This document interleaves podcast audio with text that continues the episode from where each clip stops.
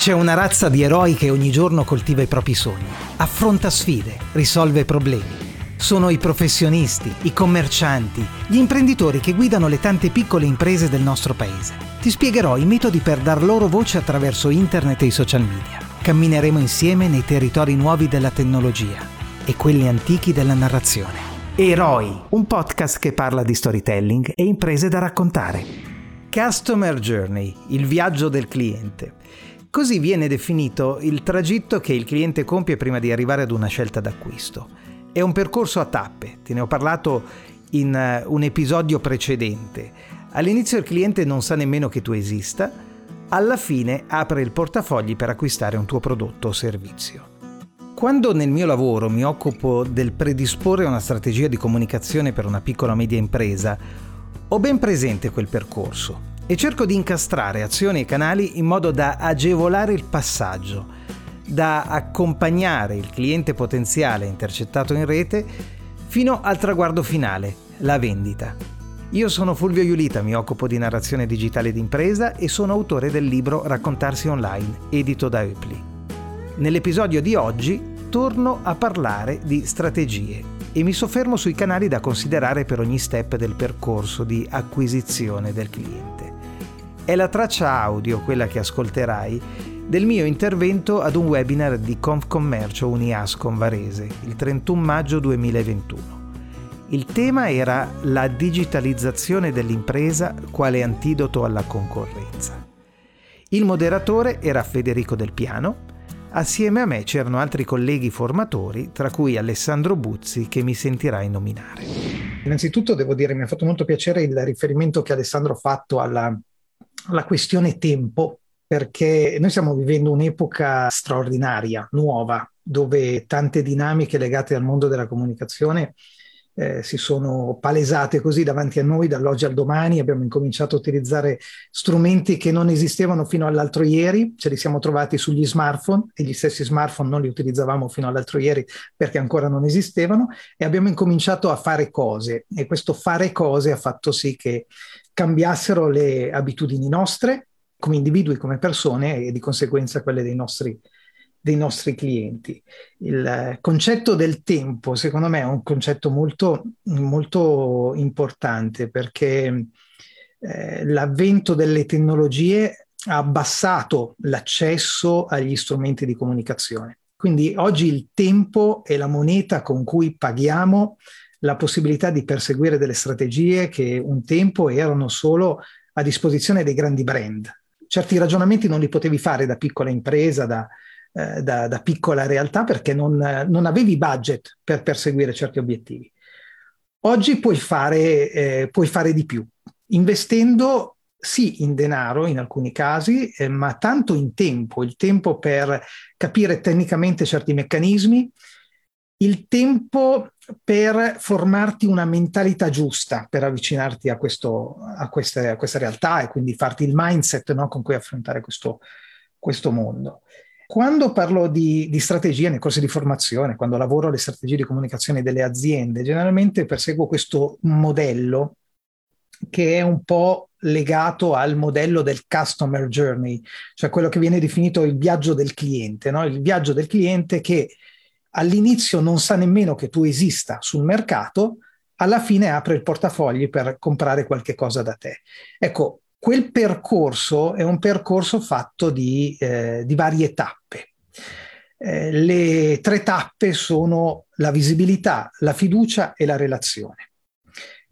La visibilità è eh, sostanzialmente quella che fino all'altro ieri, prima dei, del, dell'avvento dei social media, di internet, di tante tecnologie come le inserzioni a pagamento, ad esempio, la visibilità è quella cosa per cui la piccola impresa generalmente investiva tutto il proprio budget pubblicitario. Tutto il budget di comunicazione era messo in che cosa? Nel eh, pagare degli strumenti che permettessero al tuo nome, al tuo marchio, di passare davanti agli occhi di un potenziale cliente. Questo è quello che abbiamo sempre pagato, investendo in comunicazione, perché questo la piccola impresa poteva, poteva permettersi fino all'altro ieri. Oggi la visibilità è qualcosa che ha dei costi decisamente più accessibili, arrivare eh, con un'inserzione a pagamento di Facebook agli occhi di 80.000 persone nel target, quindi persone che per una serie di questioni legate alle abitudini, agli interessi, ai comportamenti sono eh, affini al nostro cliente potenziale, significa fare degli investimenti di decine di euro, non decine di migliaia. Quindi si è abbassato il costo dell'accedere a quell'obiettivo lì, l'obiettivo di essere visibili. E allora ecco che possiamo fare dei ragionamenti diversi, visto che apparire agli occhi del cliente potenziale a un costo più accessibile, ecco che possiamo fare i ragionamenti che i grandi brand hanno sempre fatto, ovvero costruire rapporti di fiducia, ovvero far capire in che cosa fossero differenti rispetto a tutti i loro concorrenti. È il concetto di branding, è il concetto di reputation, tecnicamente si parla di reputazione, è un concetto straordinario del marketing che si chiama posizionamento, quel fenomeno secondo cui le persone hanno un po' eh, questa tendenza naturale a collocare in, loro, in un loro scenario mentale eh, tutto quello che gli passa davanti e quindi fanno distinzioni tra un marchio e l'altro, tra un prodotto e l'altro. No? Nella loro testa c'è che sul mercato ci sono tanti marchi automobilistici, ma BMW è lì e Fiat è là e tra due marchi della stessa nicchia, BMW e Mercedes, beh, c'è quella differenza tale per cui se io compro, devo comprare una macchina, beh, scelgo quel marchio perché di pancia ho la sensazione che quel marchio corrisponda a qualcosa di diverso rispetto all'altro marchio.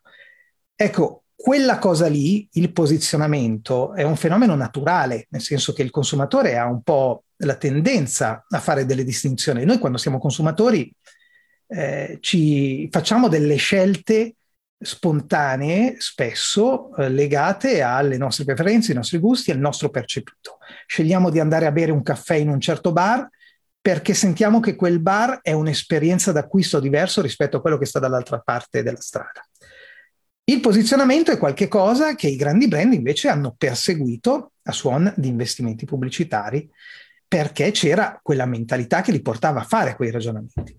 Bene, oggi la piccola impresa può pensare di ragionare in questi termini, al posizionamento sul mercato, al costruire una percezione ben diversa rispetto a quella dei propri concorrenti. E questa è la cosa che ti fa vendere, o meglio, che ti crea le occasioni de- per vendere. Giustamente eh, Alessandro faceva un riferimento, diceva, cioè, eh, se non comunichi bene ti ritrovi a, a fare quella cosa che vorresti evitare di fare, che è la guerra di prezzo. Quando esci dalla guerra del prezzo? Esci dalla guerra del prezzo quando il cliente non ha in mente solo che tu sei un prezzo distinguibile dal prezzo del tuo concorrente, ma ha la sensazione che legato a quel prezzo ci sia un valore diverso, un valore più, più affine ai propri bisogni, ai propri interessi, alle, alla propria realtà. E questo è il secondo step, se vogliamo, questa marcia di avvicinamento no? del cliente verso noi. No? Siamo usciti dall'anonimato, non siamo nessuno, siamo apparsi ai suoi occhi attraverso un processo di visibilità. Ecco che costruiamo un rapporto di fiducia. Sul mercato si viene a capire in cosa io sia diverso da tutti gli altri. Il terzo step è la relazione, cioè io posso aver intercettato dei potenziali clienti attraverso internet, attraverso i social media, attraverso i motori di ricerca le persone hanno capito in cosa io consista, in cosa consista comprare da me, ma non è il momento giusto per acquistare, per tutta una serie di ragioni. Allora a quel punto cosa succede? Che tutto quello sforzo che io ho fatto lo devo in qualche modo monetizzare. In che modo lo monetizzo? Cercando di, di, rimanere attaccato a quel contatto che così faticosamente ho conquistato nel tempo. E quindi qui entrano in gioco tutta una serie di altri strumenti che sono gli strumenti del marketing di relazione, le newsletter, eh, la messaggistica e, e cose di questo genere. Ecco, tutto questo porta a quello che è il vero obiettivo di una strategia di marketing, che non è vendere, ma creare le condizioni per vendere. Quindi a quel punto è un po' come una squadra di calcio che ha gestito la palla in mezzo al campo, ha creato l'azione, l'ha portata fin davanti alla porta e poi lì ci sarà un qualcuno che avrà il compito di buttarla dentro. E questo è il commerciante o è l'agente che bussa alle porte di potenziali clienti proponendo il proprio prodotto. Insomma, questo è un po' il concetto. Allora Fulvio, ricapitolando, visibilità, fiducia, relazione. quale canale digitale è più adatto ad ognuna delle tre fasi che ho appena elencato? Ma, guarda, allora, il mondo della visibilità eh, è quello degli algoritmi e dei social media che in maniera naturale, molto poco, ora un tempo molto di più, ti portano davanti agli occhi delle persone che possono essere pertinenti con il tuo mercato. La verità è che il grosso dei risultati lo ottieni attraverso l'attività di inserzione a pagamento, quelle delle piattaforme social che vanno da, da, da, Facebook a LinkedIn, eccetera, eccetera, quelle delle inserzioni su Google, per esempio, che intercettano dei bisogni espressi in maniera esplicita attraverso delle ricerche su Google. E poi tutto il mondo della SEO. La SEO è quella disciplina che ha a che fare con eh, la creazione di contenuti, o meglio, con l'ottimizzazione di contenuti e di piattaforme, di siti internet, in funzione dei risultati di ricerca. Sappiamo quanto eh, nelle scelte d'acquisto, che ruolo, soprattutto online, nelle scelte decisionali, eh, che ruolo svolgano i motori di ricerca, Google soprattutto, le persone prima eh, prima chiedevano informazione al negoziante, oggi arrivano dal negoziante e sanno già tutto. Perché? Perché gliel'ha detto Google. Quindi quanto è importante essere, farsi trovare nel momento in cui qualcuno sta cercando qualcosa pertinente con il tuo prodotto su Google. E questo è il, un po' il compito della SEO e dell'inserzione a pagamento di Google. E quello è il territorio della visibilità e quelli sono gli strumenti. Eh, al centro del percorso c'è tutto il marketing di contenuto, quindi c'è il sito internet, la gestione dello storytelling eh, quotidiano sui social, c'è il, la gestione di un piano editoriale, eh, ci sono i vari social media, quelli più pertinenti ad ogni business, insomma, ad ogni settore di mercato, ad ogni strategia, perché poi le, non, non, è tanto, non è solo il settore di appartenenza eh, quanto la strategia a svolgere un ruolo importante nella scelta dei canali di comunicazione. Mentre per quel che riguarda il, la, la, la relazione, diciamo che quello è il territorio delle piattaforme di mailing, eh, ne cito alcune, eh, MailChimp, MailUp, eh, Sendinblue, Active Campaign, che sono, sono, tutte piattaforme che hanno a che fare con la gestione dell'indirizzo mail e quindi delle campagne che portano un messaggio in quel luogo così intimo che è la casella email. E poi c'è tutto il mondo della messaggistica, sistemi come Telegram, come WhatsApp, che possono essere utilizzati proprio per creare questo tipo di relazione che può sfociare in una vendita o in un riacquisto, nel mantenere un rapporto con qualcuno che ha già acquistato e quindi non uscire dai suoi radar anche dopo aver compiuto un acquisto. Ecco, diciamo che questi sono un po' i, i tre mondi di, questa, di questo modello. Grazie Fulvio. Terza domanda stiamo assistendo alla rinascita della newsletter, la modernizzazione eh, dell'offerta digitale, perciò sta passando anche da qui? Allora, la newsletter, eh, diciamo la mail, la mail si, si, è pensato con l'avvento dei social media, ma ormai stiamo parlando di più di dieci anni fa, anzi pensiamo che Facebook è nato nel 2004, quindi sono quasi vent'anni, si pensava che la, che la mail fosse uno strumento superato, eh, la verità è che proprio per le ragioni che dicevo prima, la mail è, eh, è uno strumento straordinario se utilizzato con una strategia. Giustamente tu dicevi all'inizio di questo nostro incontro, dicevi eh, oggi è importante chiedere alle persone l'indirizzo mail eh, prima che escono dal tuo negozio. Eh, confermo, è così. Ci sono tante ragioni. Uno perché avere quell'indirizzo mail significa poter stabilire un contatto costante e intimo con eh, il, il, l'interlocutore. Eh, due, perché tu hai in casa un segnale molto forte, cioè un qualcuno che ti ha dato il consenso all'utilizzo della sua email, ti sta dicendo scrivimi, non mi disturbi.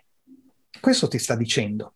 Ti sta dicendo entra pure a casa mia con i tuoi messaggi perché non mi disturbi. Chiaro che questa cosa corrisponde a un'aspettativa, quindi devi capire, sapere quale sia l'aspettativa che c'è dall'altra parte. Se l'aspettativa sia semplicemente ricevere da te delle offerte commerciali o qualcosa di più. Io lo considero, considero uh, la, la, mail come uno strumento straordinario per, per fare storytelling, per fare narrazione del, del proprio, della propria attività.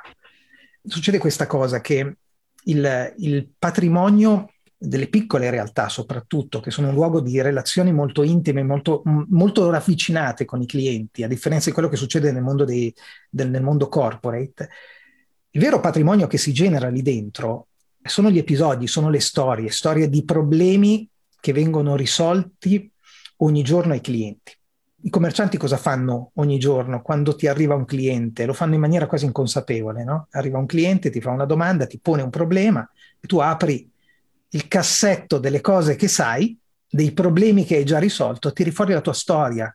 Dici, guardi, questa cosa qua, pensi, è arrivata la persona tal dei tali e con questo strumento, con questa cosa, abbiamo fatto questo, abbiamo risolto. Quello è il tuo patrimonio, patrimonio di, di soluzione ai problemi. In quello eh, si riesce a fare la differenza. E la mail può essere uno strumento utilizzabile anche per quello, cioè non solo per le offerte commerciali, ma anche per coltivare questa cosa, no? Quel, per far sapere come risolve i problemi ai clienti. Chiaramente bisogna utilizzare gli strumenti giusti perché l'outlook eh, della situazione non è lo strumento giusto per fare mail marketing, bisogna utilizzare delle piattaforme, ne esistono tante, quello che porteremo nel percorso formativo che abbiamo eh, programmato assieme eh, punta la propria attenzione su MailChimp, che tra i vari player che sono sul mercato è probabilmente quello più, più utilizzato, quello più conosciuto. Fulvio, ultima domanda per te. Abbiamo parlato di tutti i vari strumenti e non abbiamo ancora tirato in ballo quello forse più utilizzato da tutti noi tutti i giorni, ovvero WhatsApp. Come usare WhatsApp? Beh, WhatsApp è, secondo me è uno strumento sottovalutato perché come tante cose che hai sempre sotto gli occhi, li dai un po' per scontate, dici sono lì, no? le utilizzo. Se noi pensiamo che il tasso di apertura di un messaggio che ti arriva eh, su WhatsApp, ma questo vale anche per gli sms, è, eh, supera il 90%, un tasso altissimo. Se noi pensiamo che le mail arrivano a malapena, se hai un buon database, arrivano attorno al 30%, qualcosa di più, se, se hai profilato bene il tuo pubblico eh, nessun altro strumento è in grado di fare una cosa di questo genere.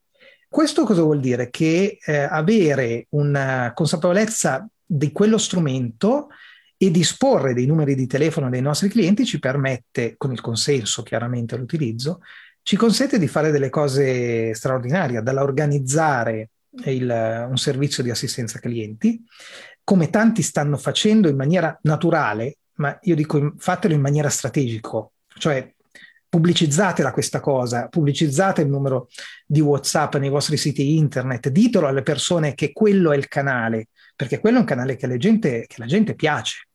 Quindi ti permette di fare cose di questo genere.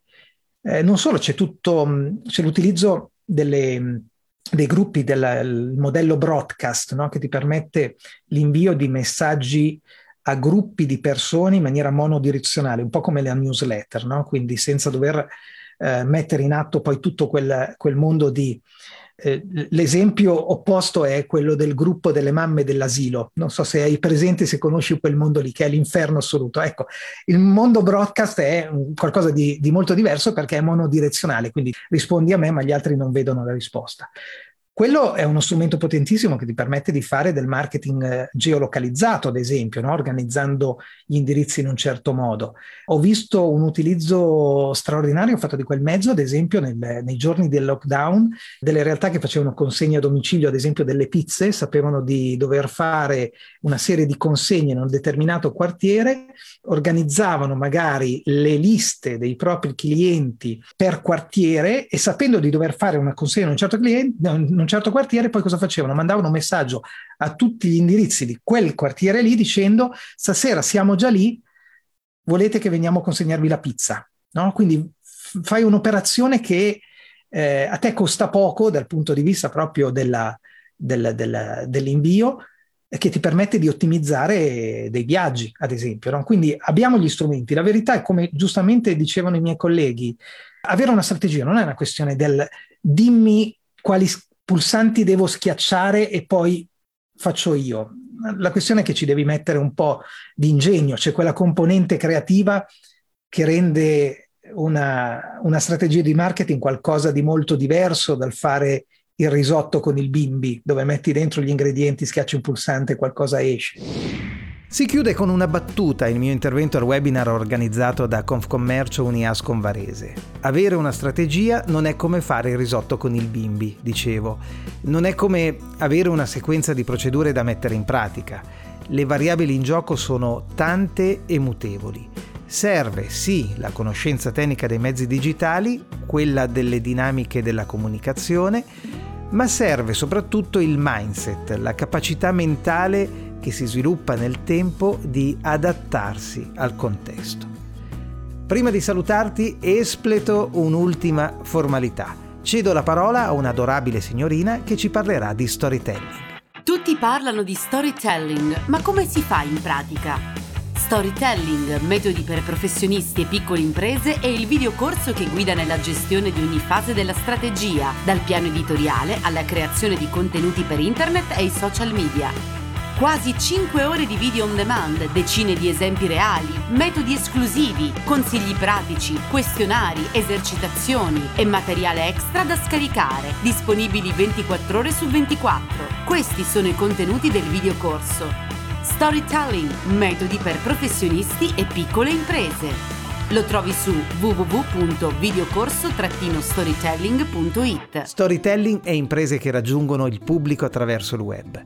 È il tema del videocorso e argomento di cui tornerò a parlarti molto presto, con il prossimo episodio di Eroi, un podcast che parla di storytelling e imprese da raccontare.